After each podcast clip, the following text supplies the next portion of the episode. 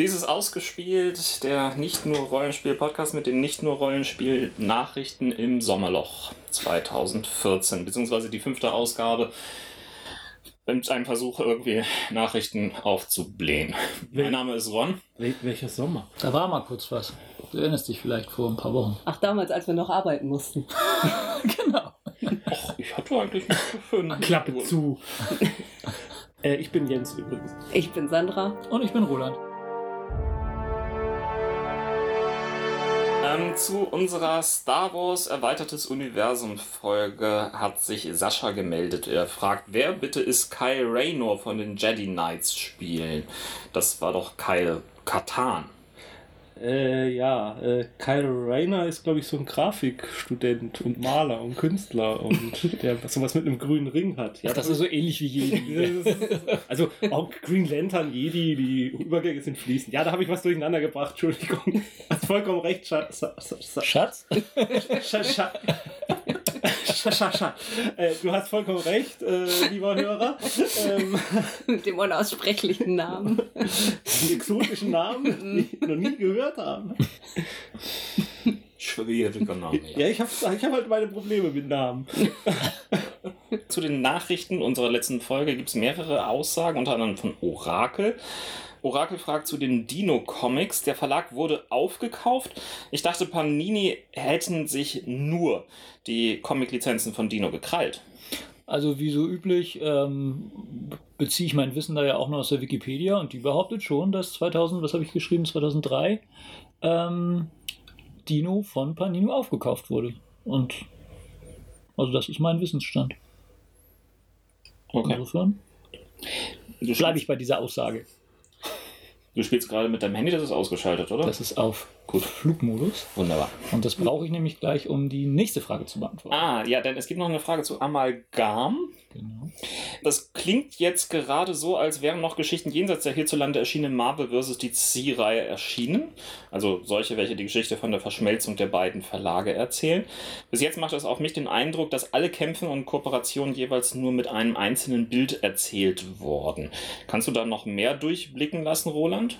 Also ich würde einfach nur mal ganz kurz durchgehen, was es da jetzt gibt. Ich glaube, das haben wir da ein bisschen verkürzt.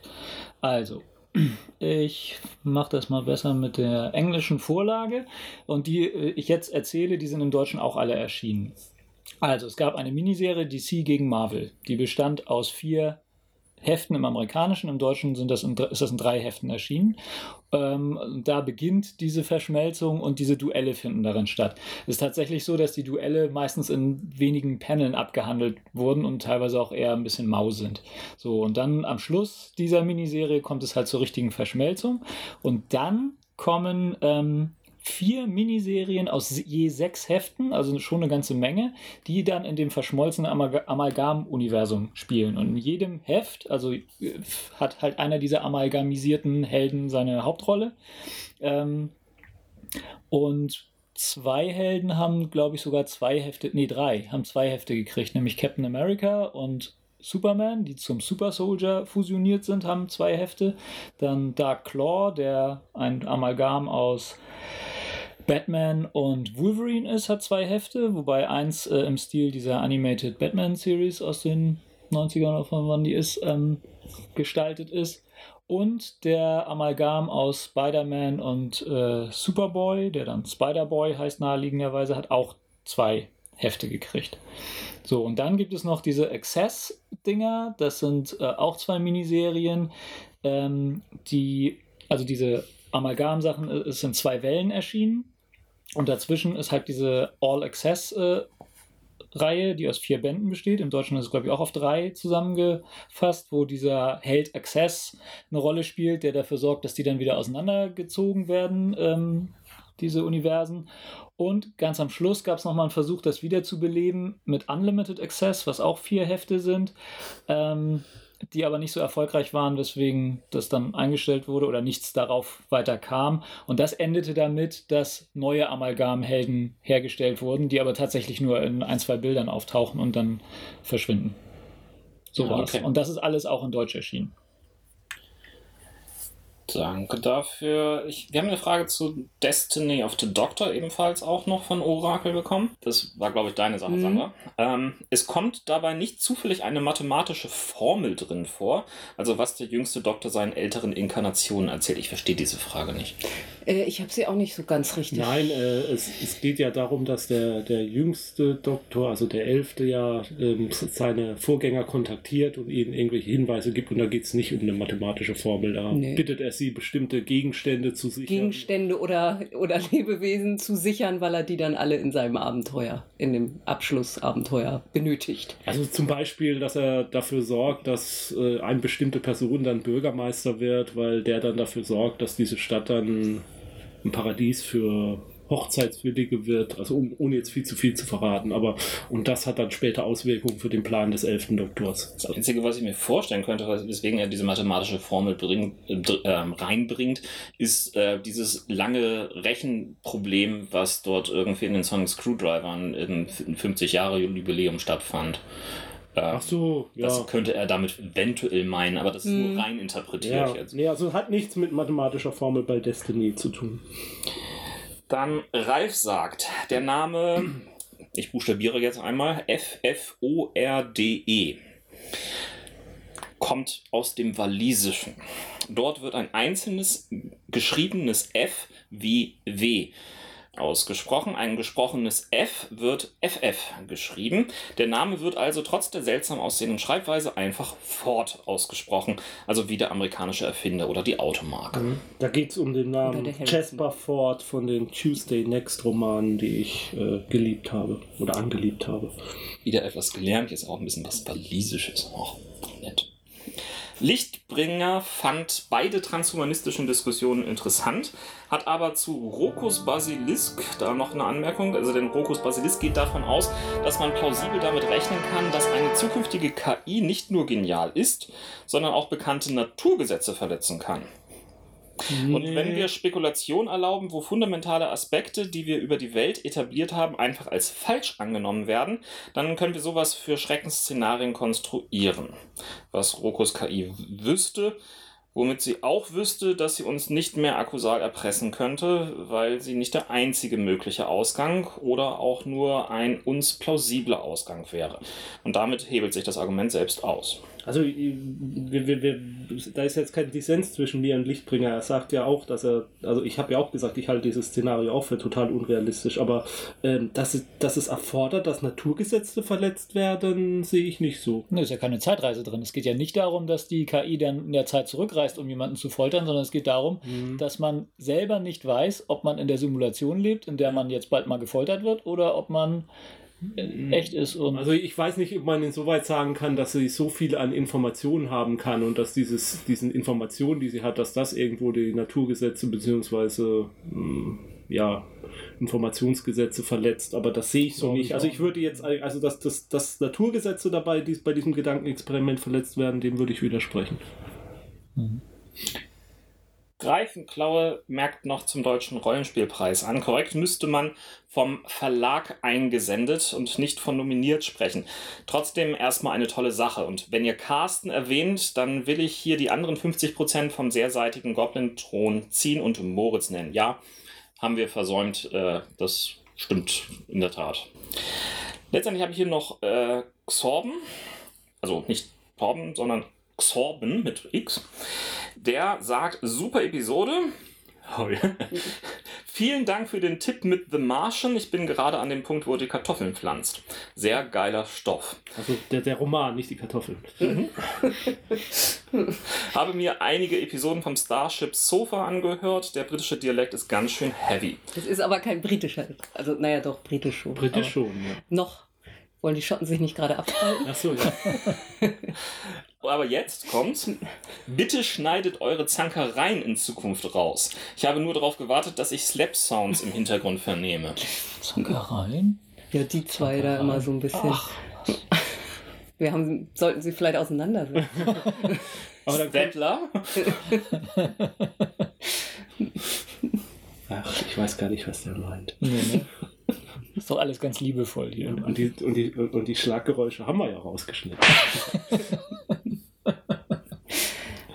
Nein, aber, uns, man hat uns auch schon mal den Vorwurf gemacht, wir wären immer alle einer Meinung und viel zu harmonisch. Also von daher finde ich es ja jetzt fast gut, dass jetzt mal das andere kommt. Jetzt müssen wir nur noch irgendwo die. Synthese ist das Stichwort. Ja. Gute alte Dialektik, auf die läuft immer raus, ne? Ja, ja. Er bittet letztendlich aber auch noch um mehr Material. Noch mehr? Was, was, was, was wollt ihr denn alles noch haben? Wir haben doch schon viel zu lange Überlänge mit ihnen angeliebt. Tja, wir sind auf zwei Wochen gewechselt, ne? Da haben wir natürlich schon jetzt. Die Leute laufen da verzweifelt Mhm. an den nicht ausgespielt Freitagen durch die Gegend und wissen nicht, was sie tun sollen. Lies doch mal ein gutes Buch. Und zu guter er Letzt ja. Jens. Hallo? Könnt ihr mal irgendwie. Hallo, ich, ich führe hier durch die Sendung. Hört mal kurz auf mich. Klappe zu! So. Ja, ich wollte mich noch bei jemandem bedanken. Darauf wolltest du hinweisen, ne? Ja, wollte ich. Ja. Ey, ich bedanke mich mal bei Tristan oder Gonzo Archivist auf äh, Twitter, der uns immer ganz fleißig äh, äh, Follow Friday zusammen mit anderen äh, Podcasts und ähm, auch äh, immer wieder unsere eigenen, unsere Tweets auf unsere Sendungen retweetet und so. Also da dafür mal ein Dankeschön an dieser Stelle. Einer, äh, es ist, solche Hörer wünscht man sich ja, ne? Das gilt aber sicherlich nicht nur für ihn, denn auch viele andere Hörer verlinken uns fleißig weiter, nicht nur auf Twitter, wo wir at ausgespielt Team sind, ähm, sondern auch bei Facebook slash ausgespielt und Google Plus, wo wir irgendwie ausgespielt podcast.de sind. Und haben wir sonst noch irgendwelche sozialen Netzwerke? Ach ja, wir vergessen irgendwie immer das Flaggenalphabet, ich weiß. Macht das schön weiter. Kommen wir zu den Rollenspiel-Nachrichten. Es gibt eine neue Welt der Dunkelheit. Also eine neue, neue Welt der Dunkelheit. Onyx Path Publishing wird für die Welt der Dunkelheit-Reihe eine zweite Edition der zweiten Edition veröffentlichen. Also die neue Welt der Dunkelheit 2.0, wenn man so will. Genauer wird es nun zehn Jahre nachdem die neue Welt der Dunkelheit ihren Einstand führte. Ja, wir sind alt. Mhm. Für Vampire, Werewolf, Mage, Promethean und Changeling jeweils neue Editionen geben. Sowie ein neues World of Darkness Rulebook, das die Regeln aus der The God Machine Chronicle einbeziehen soll. Der eigentliche Plan, diese Regeländerung weiter in den Chronicle-Reihen herauszugeben, wurde damit in Absprache mit dem Lizenzgeber CCP zurückgestellt. Jens, das ist jetzt der Moment, wo du irgendwie noch irgendwie den Protest anmerken wolltest. Ja, ich, ich weiß es gar nicht genau. Das, äh, das, die, die Nachricht hat mich etwas überrascht. Ich hatte das erst heute kurz vor der Sendung gelesen, dass wir das reingenommen haben. Deswegen habe ich das jetzt nicht so recherchiert, aber ich habe, meine ich, mitbekommen, dass einige Leute ein bisschen angefressen waren über diese Neuauflage, weil sie jetzt gerade neue Bücher wie Mami zum Beispiel erworben hatten und dazu jetzt dann auch irgendwie eine 2.0-Version wieder kommen soll. Und das hatten sie jetzt aber einerseits, dass die Leute, die bei Drive-Thru RPG gekauft haben, das PDF, die kriegen wohl kostenlos die neue Version. Aber Leute, die halt anderswo erworben haben, die stehen wohl im Regen und müssen quasi neu kaufen. Aber vielleicht weiß einer unserer Hörer da auch ein bisschen genauer Bescheid. Wie gesagt, ich hatte keine Zeit mehr, da jetzt noch was genau zu recherchieren zu. Also soweit ich weiß, sollten halt diese Regeländerungen in diesen Chronicles rausgegeben werden, was irgendwie, ja, so Ergänzungswerke mit vielen Erratas und äh, vor allen Dingen halt auch neuen äh, Umsetzungsideen sind. Äh, und damit wurde schon angefangen, jetzt wurde es einmal kurz eingestampft und äh, es heißt dann, wir machen es eh komplett neu. Ja, vielleicht sind dann die Käufer dieser Chronicles bisher, vielleicht sind, sind die dann damit gemeint. Und soweit ich weiß, ähm, soll ähm, eines dieser Chronicles, was irgendwie angekündigt worden ist, jetzt automatisch zum Vampire 2.0 Grundregelwerk werden. Weiß man denn inhaltlich schon irgendwas? Also, Ja, es, es gibt ja diese, diese einen ähm, äh, The God Machine Chronicle Band bereits schon. Ähm, ich habe ihn nicht gelesen, deswegen kann ich dazu Ja. nichts sagen. Im Prinzip ist es eine Evolution der Regeln. Dann, ihr kennt ja noch ICV2. Das ist diese eine Webseite, die regelmäßig Umfragen unter den Spielehändlern der USA macht. Ähm, wir haben ja auch schon mehrfach darüber berichtet hier. Mhm. Ähm, und hat dabei dieses Jahr nicht nur die bestverkauftesten Produkte ermittelt, sondern auch eine Schätzung erstellt, wie groß der Markt für Rollenspiele insgesamt dort, also in den USA, ist und kam auf eine ernüchternde Zahl von gerade mal 15 Millionen US-Dollar. Das ist der Markt. Insgesamt wird der Hobbymarkt mit 700 Millionen US-Dollar beziffert. Davon sind 450 Millionen Sammelspiele, 125 Millionen Miniaturenspiele, 75 Millionen Brettspiele und 35 Millionen Karten- und Würfelspiele und halt eben diese 15 Millionen Rollenspiele. Leicht ernüchternd. Erstmals seit zwölf Jahren ist in dieser Top 5 der bestverkauften Rollenspiele übrigens nicht mehr D&D vertreten. Das ist jetzt bezogen auf den Frühjahr 2014. Ja, das wird sich ja jetzt wieder ändern durch die fünfte Edition. Ja, ist anzunehmen, denn äh, wie gesagt, es liegt alles vor dem Verkaufsstart von D&D 5, der sich sehr gut verkaufte. Jedenfalls, wenn man einfach mal äh, nur guckt in den Amazon Bücherverkaufscharts von Amazon.com, haben sie tatsächlich mal eben kurz einen Platz 1 gekriegt und ähm, das, Das- Buch war auch Das ist ein heikles Thema, ne? Das war in einigen Internetforen vor, in deutschen Internetforen vor einiger Zeit, wie maßgeblich diese Amazon-Verkaufscharts denn sind für wirkliche Verkaufszahlen und so. Also, Naja, Disclaimer, Disclaimer. aber sie sind zumindest mal ein, ein Indiz. Ja, lies dich mal in die Diskussion ein. Ich glaube, bei Tannelorn gab es da eine ganz heftige Diskussion drüber. Ich weiß nicht. Ein, einmal ganz schnell, um unserer Chronistenpflicht nachzukommen. Platz 1 Pathfinder, Platz 2 Star Wars, Platz 3 Shadowrun, Platz 4 Fate Core, Platz 5 Numenera. Numenera. Nee, ich kann mir nicht mehr, wie das heißt. Numenera. Doch, Numenera. Numenero. Mhm. Apropos Numenera, ähm, die Ennis Awards wurden jetzt verliehen im, äh, im Zuge des Gen Cons, der ja im August in den USA stattgefunden hatte. Und da hat äh, unter anderem eben Numenera auch ähm, ganz ordentlich abgesahnt. Aber auch zum Beispiel ganz erfreulich natürlich Fate Core. Zum Beispiel beste Regel oder auch bestes Spiel Kategorie. Numenera hat abgeräumt bestes Produkt des Jahres. Da hat Fate Core nur einen silbernen genommen. Das hat auch bestes Setting bekommen, wenn ich mich Ja, bestes Setting. Da ist Deadlands Noir auf dem zweiten Platz gelandet. Diverse andere Kategorien, auf die wir jetzt nicht alle eingehen wollen. Äh, wir werden es aber verlinken, wer das nochmal genauer angucken will. Ich möchte aber eins, eins noch gerne erwähnen, Ja? nämlich die beste Website. Ähm, das wurde RPG Geek, aber auf Platz 2 hat es tatsächlich das äh, Fate SRD geschafft. Also ähm, eine sehr einfach und gut strukturierte Webseite, die den kompletten Fate Core Grundregeln bereitstellt. Mhm. Und Ähm, wir- lohnt sich wirklich, wer wir sie haben- noch nicht kennt. Und wir haben wieder nicht den Podcast-Kategorie gewonnen. Wer hätten die gewonnen? Äh, Ken und. Wie heißt der andere? Robin, Hyde. Talk About ja, Stuff. Genau. Also Ken Hyde und Robin Law. Gibt es noch mehr Awards? Ja, es gibt noch mehr Awards. Natürlich gibt es noch mehr Awards. Äh, Der Indie RPG Award wurde äh, verliehen. Der ging an das Rollenspiel Hillfork. Und äh, der Diana Jones Award ging ebenfalls an das Rollenspiel Hillfork. Was dazu zu sagen zu Hillfork? Du hast es doch gebackt, oder? Ich, ich, ich habe es auch. Ähm, ich habe es tatsächlich immer noch nicht gespielt.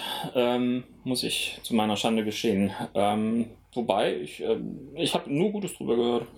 Also ich finde es ja ein bisschen schade beim Diana Jones Award, dass äh, Terra Mystica nicht gewonnen hat. Aus rein nationaler Sicht. Die war nämlich auch nominiert.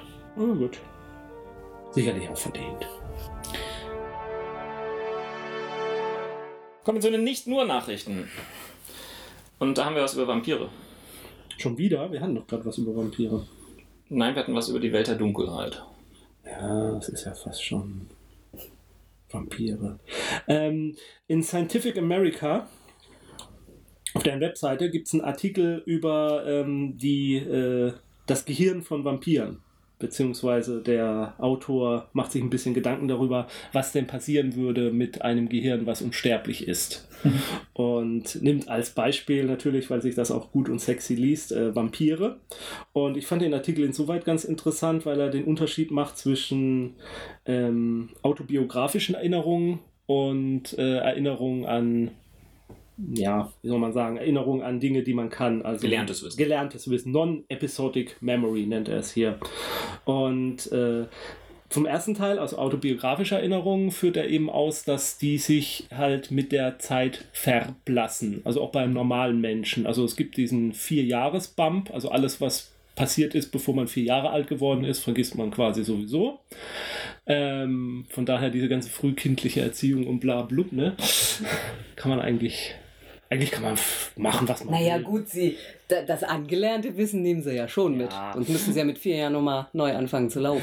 Ähm, Aber Äh, halt nicht das autobiografisch. Ja, Nee. ähm, man erinnert sich besonders gut an Dinge, äh, die prägend waren in der Jugend, also so ungefähr bis man 20 war, was halt für einen Vampir bedeuten würde, dass er sich wohl sehr gut noch so an seine lebenden Jahre erinnert, als er Mensch ist. Was dann aber so später kommt, wenn man jetzt so einen Vampir nimmt, so von Christi Geburt an, sag mal, warst du eigentlich bei Christi Geburt dabei oder so, kann es gut sein, dass er das gar nicht mehr so genau weiß. Also äh, von daher eine Darstellung, eine realistische, in Anführungszeichen, Darstellung eines Vampires müsste ja dann eigentlich insoweit aussehen, dass der ständig irgendwelche Stories über sein Leben erzählt, was er angeblich erlebt hat oder so. Aber mh, ob das alles wirklich so verlässlich passiert ist oder ob er sich das nachhinein ausgedacht hat, es ist ja auch so, dass alle Erinnerungen, die man immer wieder abruft, in dem Moment, in dem man sie abruft, werden sie auch wieder redigiert und neu gespeichert und dadurch äh, neu dargestellt. Ähm, ob es dann tatsächlich damals wirklich so passiert ist oder nicht, weiß man nicht. Äh, von daher, gerade so in der Welt der Dunkelheit, die etwas älteren Vampire, wenn das dann immer so die Erklärungen so ein bisschen schwammig wurden so und deren Autobiografie, das passt doch alles gar nicht so richtig zusammen. Also, das war gar kein Fehler der Autoren. Die haben das nur sehr realistisch dargestellt, wie ein Vampir ist. Ähm, ja, Und man sieht jetzt irgendwie Interview mit einem Vampir mit ganz anderen Augen. Genau, und was das, was die, was das Skillset also angeht, also die nicht autobiografischen Erinnerungen äh, oder Non-Episodic Memory, ähm, da führt er halt ganz gut auf in diesem Artikel der Autor, äh, wie gut ein Vampir eigentlich sich diverse Fähigkeiten äh, erarbeiten kann. Und äh, dass er die halt auch behält. Und wenn man sich überlegt, wie lange. Fahrradfahren verlernt man nie. ja, so ex exakt so.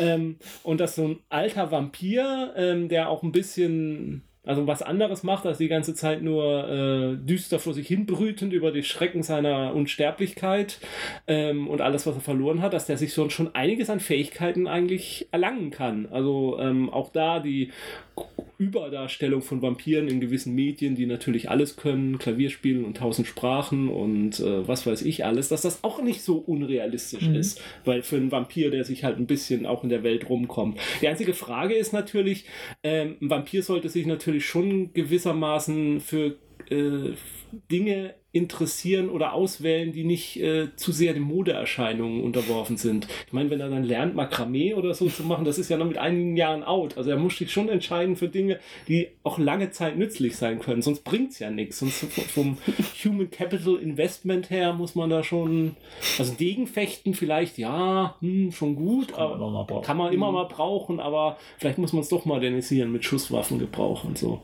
Also doch ein ganz interessanter Artikel und äh, äh, ich habe mich halt gefragt, ob so die Charaktererschaffungswerte von Welt der Dunkelheit das denn da wirklich auch so gut abgebildet haben oder von Vampire damals. So. Gab es da so eine Funktion, dass man seinen Vampir älter machen konnte und dafür dann mehr Skillpunkte bekommen hat?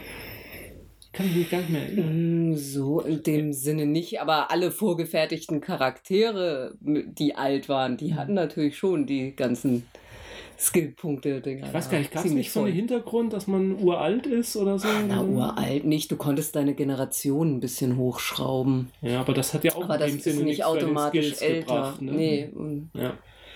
Oder hätte man ja so quasi. Ja. Aber wenn du das jetzt noch zusammenbringst mit dieser Aussage von Douglas Adams, war das, oder? Mit dem, nee, wer war das? Mit dem, äh, alles, was, was an technischen Neuerungen kommt, nachdem du 40 bist. Das, war der Das macht es dann ein bisschen, macht's Schwierig. dann ein bisschen schwierig für die Alles. Teufelszeug. Ja. Komische Buchdruckkunst. Mhm. Makramee ist out? Eisen, Eisen setzt sich nie durch. Nee, nee, Gute alte. Bronze. Bronze, Steine.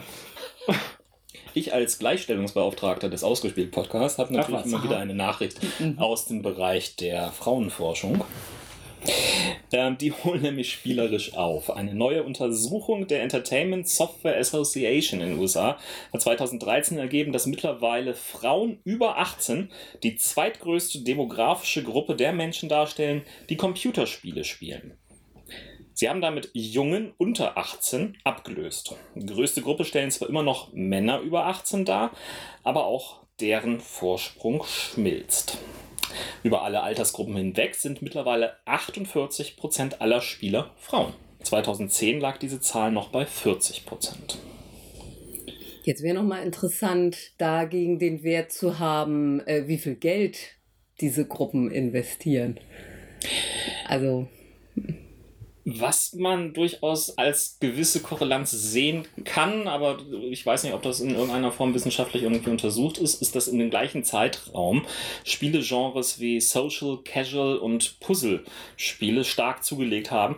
Und zwar besonders auf mobilen Endgeräten. mhm. Und das ist auch durchaus irgendwie so ein gewisser Trend, dass Frauen, Entschuldigung, anders spielen.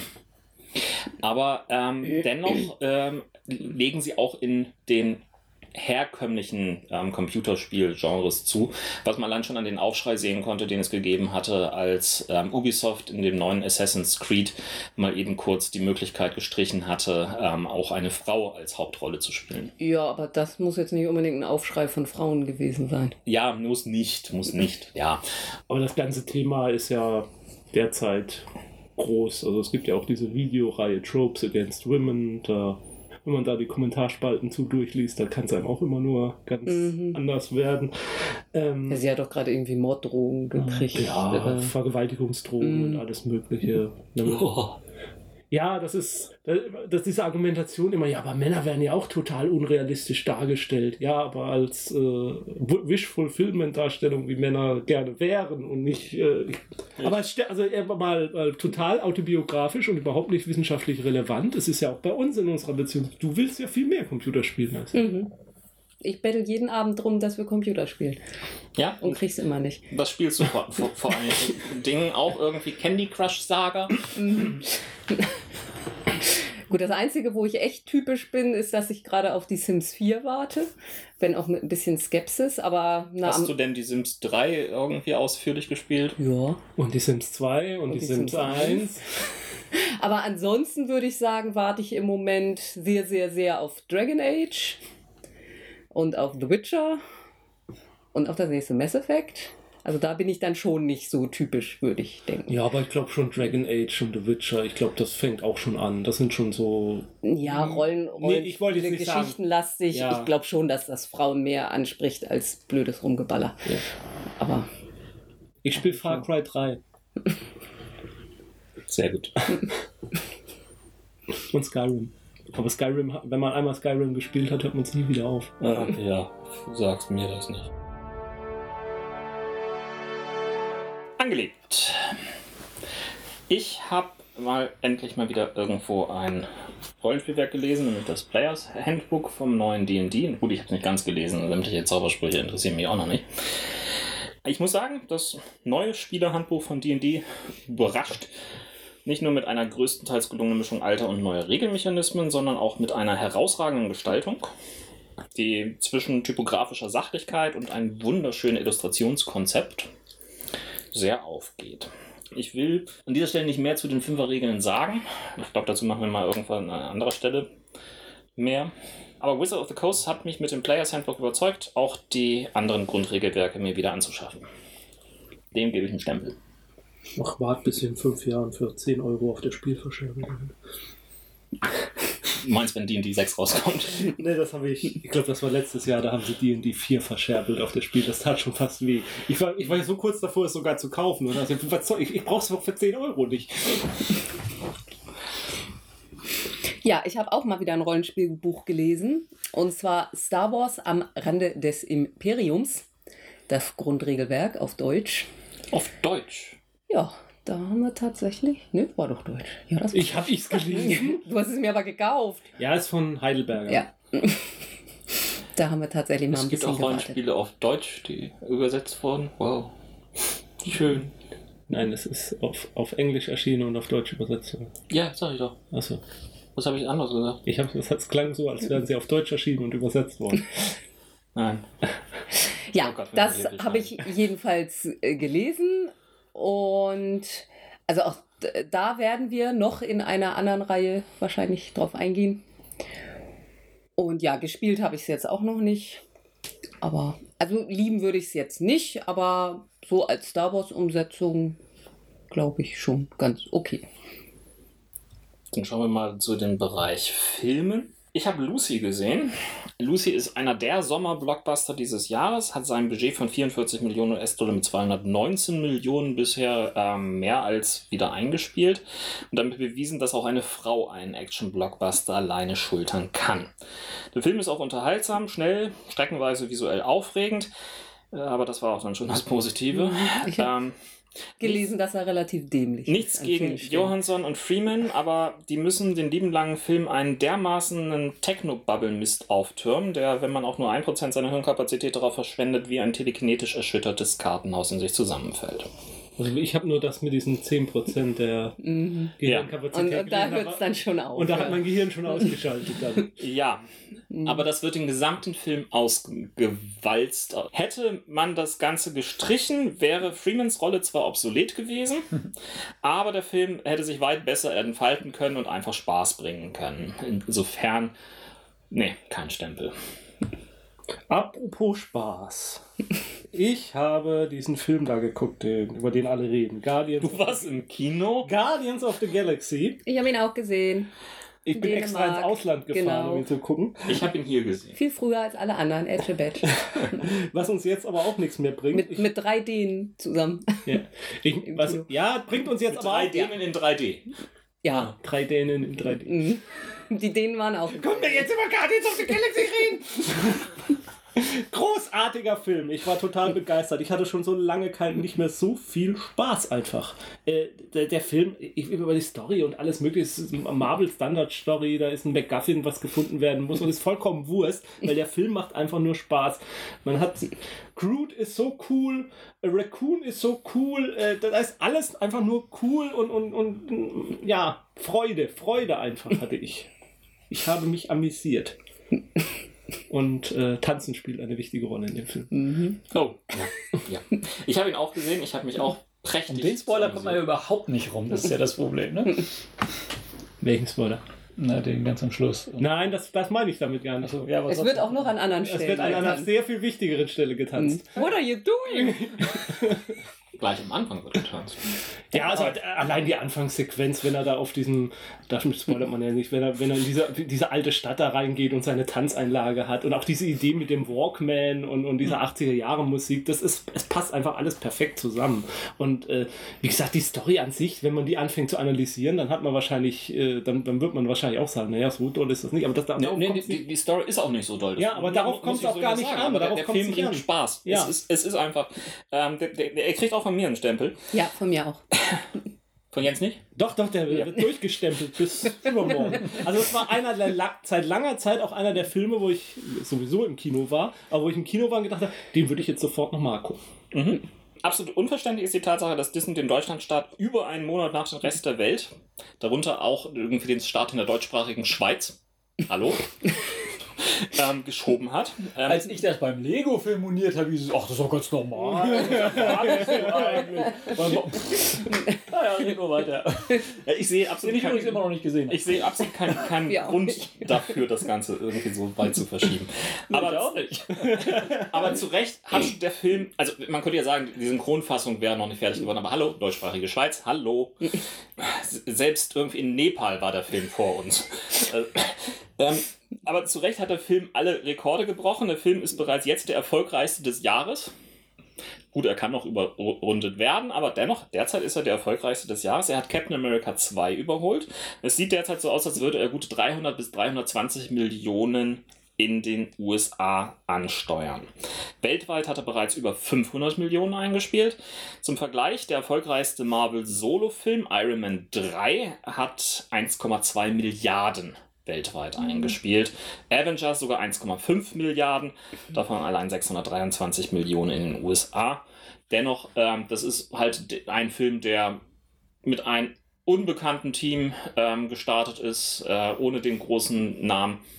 dafür ist das Ergebnis mehr als in Ja, man muss aber halt aber auch sagen, also das Marketing für den Film war genial. Also wie sie die Trailer gestaltet haben, wie sie sie gestartet haben, wie sie die Erwartungen gespielt haben. Äh, also man hat schon fast das Gefühl, Marvel ist lässt derzeit so, hey, guck doch, wir hauen da hier gar nicht so Geld, keine Sau kennt's, wir machen Geld damit, guck mal, die sieht, die sieht. also es ist fast schon, es ist fast schon arrogant, diesen Film eigentlich so rauszubringen. Regisseur James Gunn hat ähm, relativ treffend gesagt, ähm, dieser Film hat jetzt irgendwie über 250 Millionen eingespielt. Das ist ungefähr 250 Millionen mehr als mein letzter Film. Er hat auch ähm, im Start, das Startwochenende meinte er, ähm, der Film hat jetzt mehr eingespielt schon als alle meine anderen Filme zusammen. Und es ist damit auch übrigens der zweite erfolgreiche, erfolgreiche Blockbuster dieses Jahres, den Chris Pratt in der Hauptrolle allein trägt. Ähm, Den haben wir anderen haben wir ja gerade eben schon erwähnt. Genau. Den Jungen aus Everwood und Parks and Recreation werden wir zukünftig auch in vielen anderen solchen tragenden Rollen sehen müssen. Das bleibt nicht aus. Der ist jetzt eindeutig im Hollywood-Stardom angekommen. Äh, seine nächste Rolle wird übrigens die Hauptrolle in Jurassic World sein. Ja. Naja.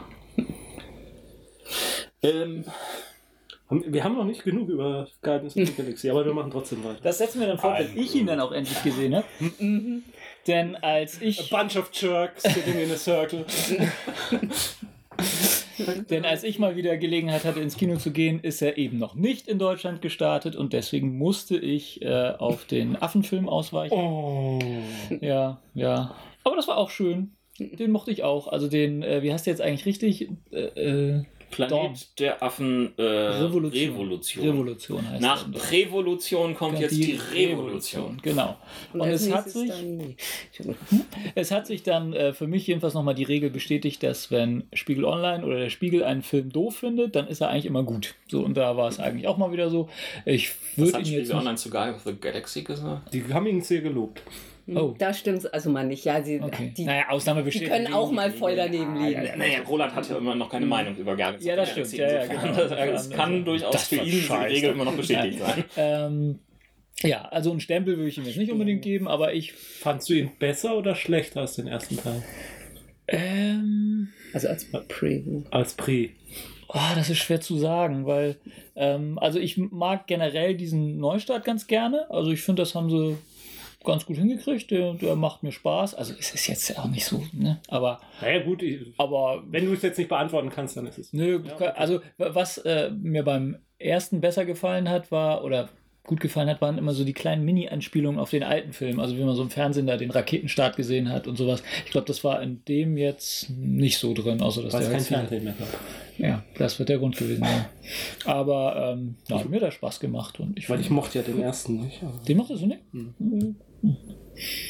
Ja, er ist auf jeden Fall anders genug, also weil, weil er zehn Jahre später spielt. Eigentlich haben die Affen ihre Kultur da schon in dem, in dem Wald da entwickelt, äh, haben seit zehn Jahren oder so keine Menschen mehr gesehen. Dann kommen natürlich doch auf einmal welche angelatscht und wollen da irgendwie einen Staudamm haben und äh, dann kommt es natürlich zur Klopperei. Äh, übrigens äh, ganz witzig, dass die äh, beide Seiten ihre Kriegstreiber haben und so. Das war schon ganz nett gemacht. Und die Technik ist natürlich immer schön und nett. Macht Spaß. Ja, ich habe noch mal einen Film auf Video geguckt. Oder, also, nein, nicht auf. Video? VHZ? Auf, auf? DVD. Auf Beta? also mal nicht im Kino, und zwar Machete Kills. Ist der denn so gut?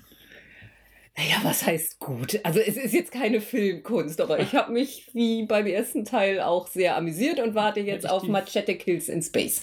Ja, wird der denn kommen? Weiß man das? Weiß ich nicht. Also der Trailer. Also am Ende wird ganz stark darauf hingewiesen. Ja. Okay. Den Trailer dafür gibt es auch? Also eigentlich müsste es ihn geben, weil sonst Machete Kills äh, endet ja mit einem Cliffhanger. Also, Mhm.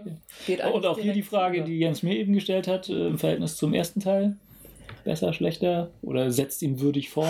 Oder? Es setzt ihn genauso fort. Jetzt kann man sich natürlich fragen, wie viele Stunden man das Gleiche gucken kann, bis es nachlässt. Also es macht nichts besser, es macht nichts schlechter, es macht im Großen und Ganzen das Gleiche es ist nichts. Neues, von daher würde ich schon sagen, der erste ist besser. Ja, da war es noch, noch besonderer. Aber ich muss auch sagen, ich habe den einfach mit Spaß geguckt. Ja. Nicht mit so viel Spaß wie Guardians of Äh, the Galaxy. nee. Das ist doch vollkommen in Ordnung.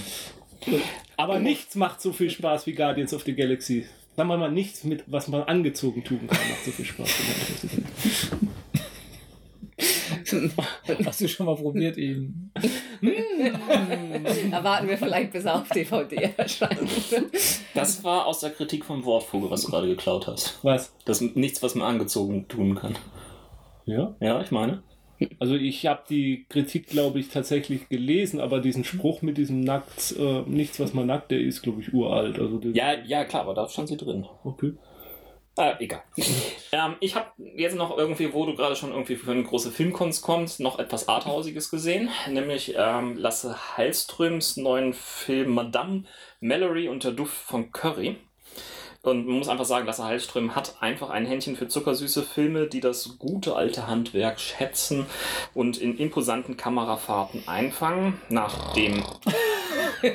nachdem Lass uns wieder Machete gucken, wie der Leute geht.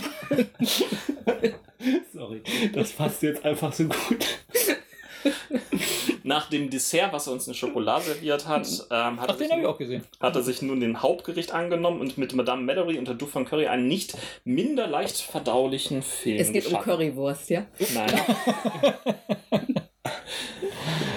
ähm, Banausen! Helen Mirren spielt zwar die titelgebende Figur in ihrer gewohnten Brillanz, Das aber ist Helen Mirren als Currywurst. Einmal zwei halbe Haar. ich lasse es demnächst irgendwie mit den Arthouse-Filmen, wenn wenn ihr das nicht ernst nehmen könnt. Das ist doch. Tschüss. Ich weiß gar nicht, wer angefangen hat. Ich glaube, diesmal war ich es gar nicht. Äh, wir haben Tonbandaufzeichnung, können das nachweisen. Also, Harry Millen spielt die titelgebende Figur in ihrer gewohnten Brillanz, aber sie ist eigentlich nur die zweite Geige hinter der sich anbahnenden Liebesgeschichte zweier Köche. Das garniert ist, wird es mit einem Culture Clash zwischen einer indischen Familie, die ihr Familienrestaurant ausgerechnet gegenüber des einen Michelin-Stern-Gourmet-Tempels in einen verschlafenen französischen Kleinstadt aufmacht. Ähm, ja, kein Stempel von meiner Seite, aber durchaus ein bisschen wert. Ich musste jetzt an Ratatouille denken. Ja, musste ich auch. Ich lasse es mit dem Arthouse demnächst hier. Im Bereich TV, ich habe mir wieder ein bisschen was an Serien geguckt, aber ihr habt, glaube ich, auch irgendwo was. Ich fange einfach mal an. The Strain. Die TV-Horror-Serie von Guillermo del Toro. Kein komischen Kommentar jetzt, naja. Es klingt nach einer guten Idee.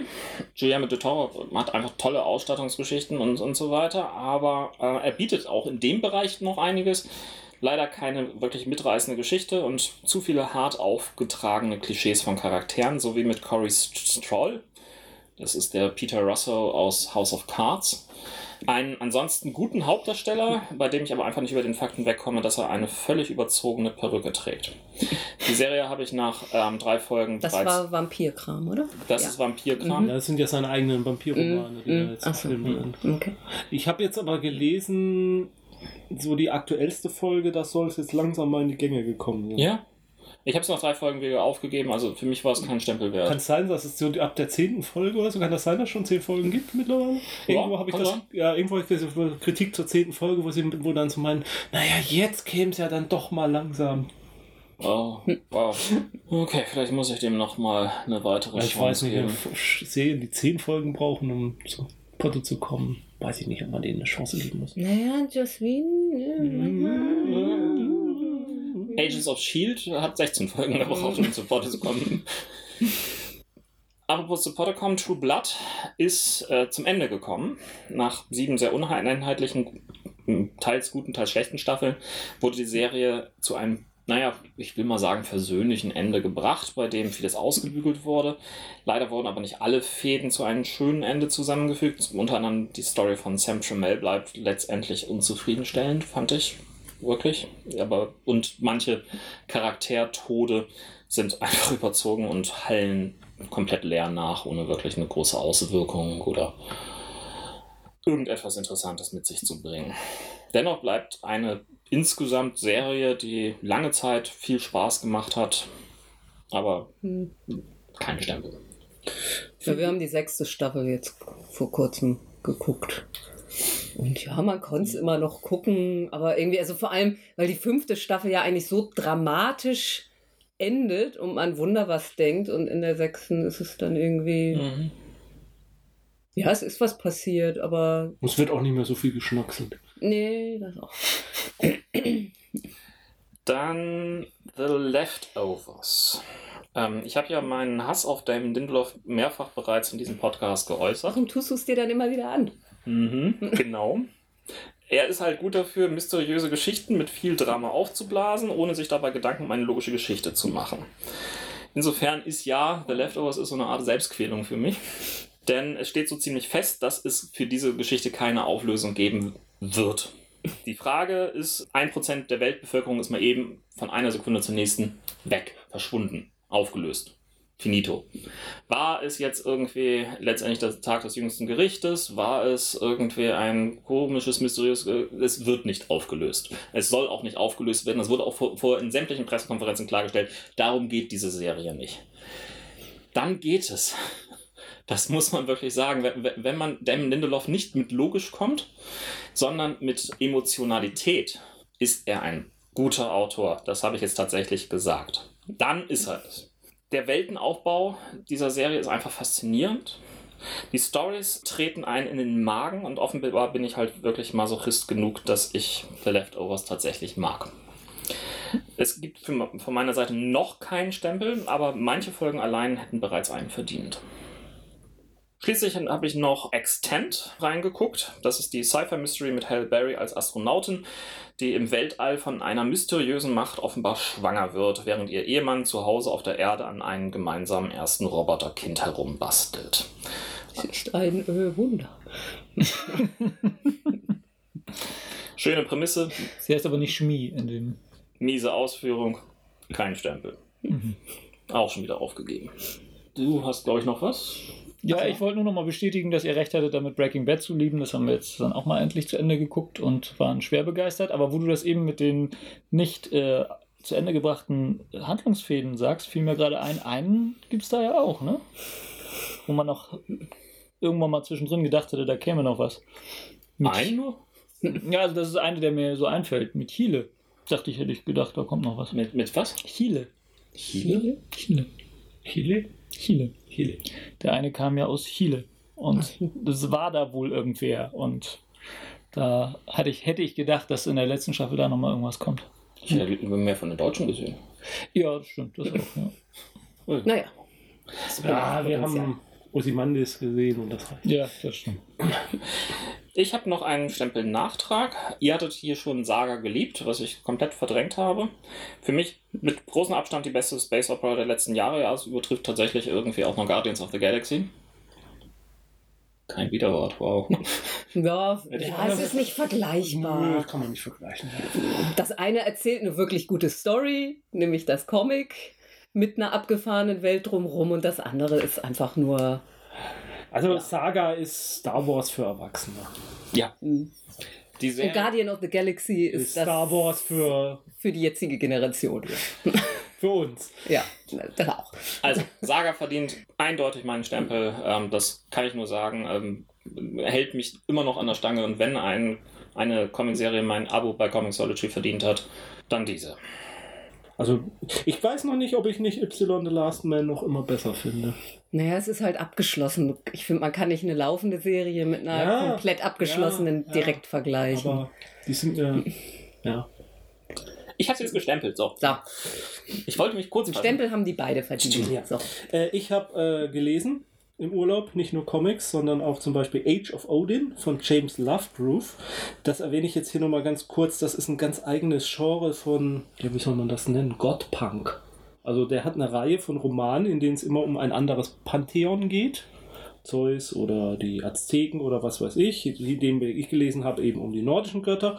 Und das ist immer so, dass es da irgendeinen Krieg gibt in unserer Zeit, in dem die nordischen Götter halt mitkämpfen. In dem Roman geht es darum, da gibt es einen, einen, britischen Veteran, der halt so einen Aufruf im Internet liest, dass da so Söldner gesucht werden. Er meldet sich da und stellt dann plötzlich fest, oh, das sind ja die nordischen Götter, an deren Seite ich da kämpfen soll. Ich gebe dem Buch keinen Stempel. Idee ist sehr gut. Ähm, ich werde wahrscheinlich auch noch andere Romane aus der Reihe lesen, aber mh, mm, es hat mich dann am Ende doch nicht so begeistert. Es hat gute Ansätze, aber das Gesamtwerk passt nicht so ganz zusammen. Anderen Roman, den ich gelesen habe, äh, Kriegsklingen von Joe Abercrombie. Abercrombie ist ja mit so einer der großen Namen der neuen Fantasy-Literatur momentan und ich wollte auch mal was von ihm gelesen haben. Ich war enttäuscht. Kriegsklingen ist. Äh, Wobei das ja auch sein Erstlingswerk ist sein erstes ist, Werk ne? in dieser also, Reihe First mh. Law, glaube ich, heißt die. Ich hab's, also erstens mal, ich habe es auf Deutsch gelesen, was für mich ungewöhnlich ist.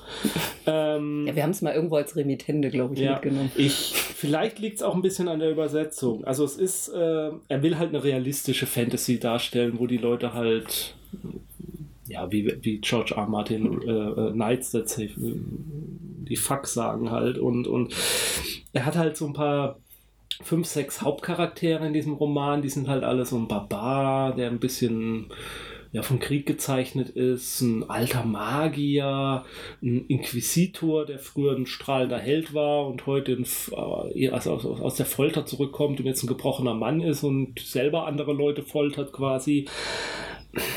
Aber es, es hat mich nicht begeistert. Was interessant ist, er, er, macht sich überhaupt kein, er beschreibt fast gar nicht die Welt, er wirft dich halt rein. Es gibt auch keine Karte in diesem Buch, äh, was ungewöhnlich ist für einen Fantasy-Roman. Aber ja, also von anderer Fantasy, die ich in letzter Jahren gelesen habe, das hat mich alles mehr begeistert mal von Black Company vielleicht abgesehen. Also besser als Black Company ist es. Da, auch da bin ich versucht, es weiterzulesen und zu gucken, was draus wird. Aber bisher sind mir die Personen einfach zu blass gewesen. Auch dieser Obermagier, der, der kommt mehr wie so ein kleines Kind eigentlich rüber oder so, als wie, wie eine wirkliche äh, große Gestalt. Also ich bin im momentan echt enttäuscht davon. Aber das Ding hat ja sehr viele Fans. Irgendwas muss ja dran sein. wir müssen nicht alles mögen, was alle anderen mögen. Ja, man kann auch nicht alles gut finden. Also auch wieder kein Stempel. Nee, kein Stempel. Kurze Einleitung, ich hatte ja schon mal erwähnt, diesen Story-Sammelband von George R. Martin, äh, Dangerous Women. Du hast einen R vergessen. Äh, ah, ah, ah, Martin. Äh, und er hat ja jetzt dann den nächsten Band, also zusammen mit, wie heißt der andere, den Namen kann ich nicht aussprechen. ähm, Rooks ist jetzt der Folgeband. Und den habe ich noch nicht durch, aber ich bin dabei wieder auf Autoren gestoßen, die mir sehr, sehr gut gefallen haben. Und habe im Urlaub mir dann tatsächlich auch mal ein E-Book davon gleich gekauft. Und zwar von Carrie Vaughan, äh, den Roman After the Golden Age. Und das ist ein Superheldenroman oder beziehungsweise es spielt in einer Superheldenwelt. Die Hauptperson ist die Tochter äh, von den zwei größten Superhelden überhaupt, die so eine Art Fantastic Four Einheit so bilden. Und sie ist die Tochter und sie kann gar nichts. Also zumindest hat sie keine Superkräfte. Und äh, ja, das Buch beginnt damit, dass sie zum x-ten Mal entführt wird und das läuft halt immer gleich ab und immer soll sie Druckmittel sein und inzwischen ist sie da schon nur noch von genervt und ja, und ähm, es wird dann aber tatsächlich auch noch eine ganz gute Story. Also äh, es ist nicht nur so humorig, wie es jetzt vielleicht am Anfang klingt, sondern auch wirklich eine. Es hat halt alles, was Superhelden-Geschichten so haben müssen und den Superschurken und eben dieses Superhelden-Team und noch ein paar Einzelkämpfer-Superhelden drumrum und die Polizei, die nicht so doll auf die Superhelden zu sprechen ist. Und aber eigentlich dreht sich diese Geschichte eben um diese junge Frau, die ja mit, mit ihrem Umfeld klarkommen muss. Ja, und das hat mir sehr gut gefallen und dem würde ich auch mal einen Stempel geben. Kaching. Du hast noch ein Buch? Ja, ähm, das ist äh, aus der Reihe, aus dieser Myths and Legends Reihe, äh, wo ich auch schon das Torbuch mal, glaube ich, irgendwann vorgestellt hatte. Und hier geht es eben um keine konkrete Figur wie Thor, sondern allgemein um Wizards. Äh, im, im, Untertitel From Merlin to Faust. Ähm, fand ich jetzt nicht ganz so gut wie, wie das Torbuch. Ich weiß nicht, vielleicht ist es auch schwieriger, sowas kompakt zu machen, wenn man halt nicht um eine Figur da strickt, sondern ja, es werden halt völlig unterschiedliche Zauberer aus, ich sag mal, arabischen Raum oder äh, auch, auch ähm, ja, alles so einmal ein bisschen vorgestellt und ist immer noch ganz interessant.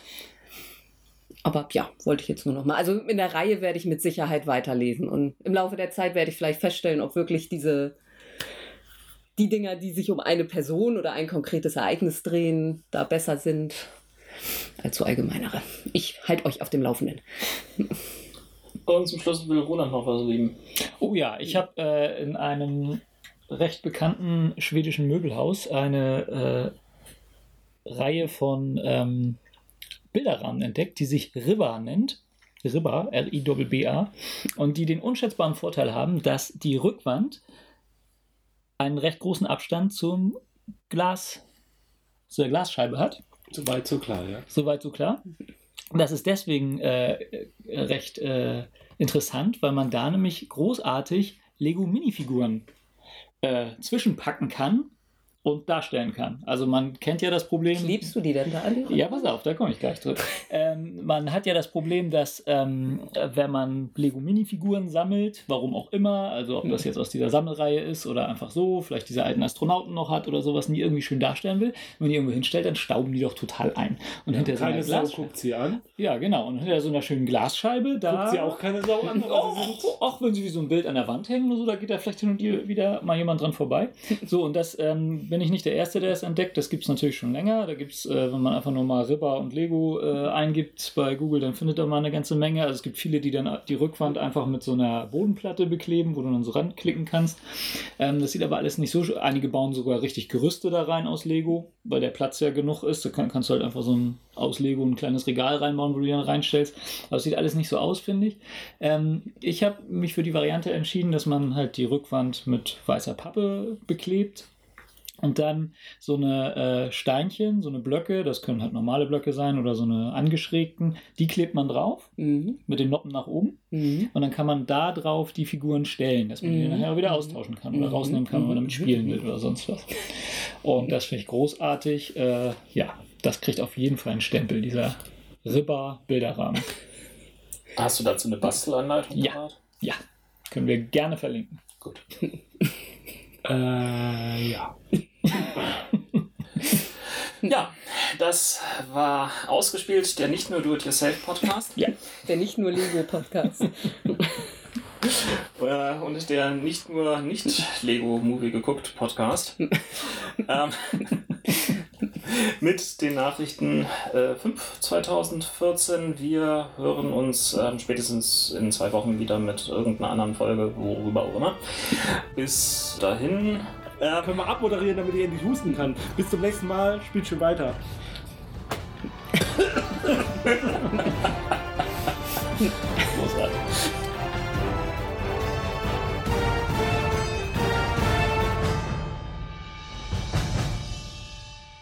Jens, was machst du? Eine Mischung aus Gähnen und Husten unterdrücken, was gar nicht so einfach ist. Probiert's mal aus. Perfekt hingekommen. Das sah aber so aus, als würdest du gerade niesen wollen. Das ist der Trick dabei. Okay. Dieser Podcast ist Mitglied bei analogspieler.de, der Portalseite für alle Podcasts rund ums nicht elektronische Spielen.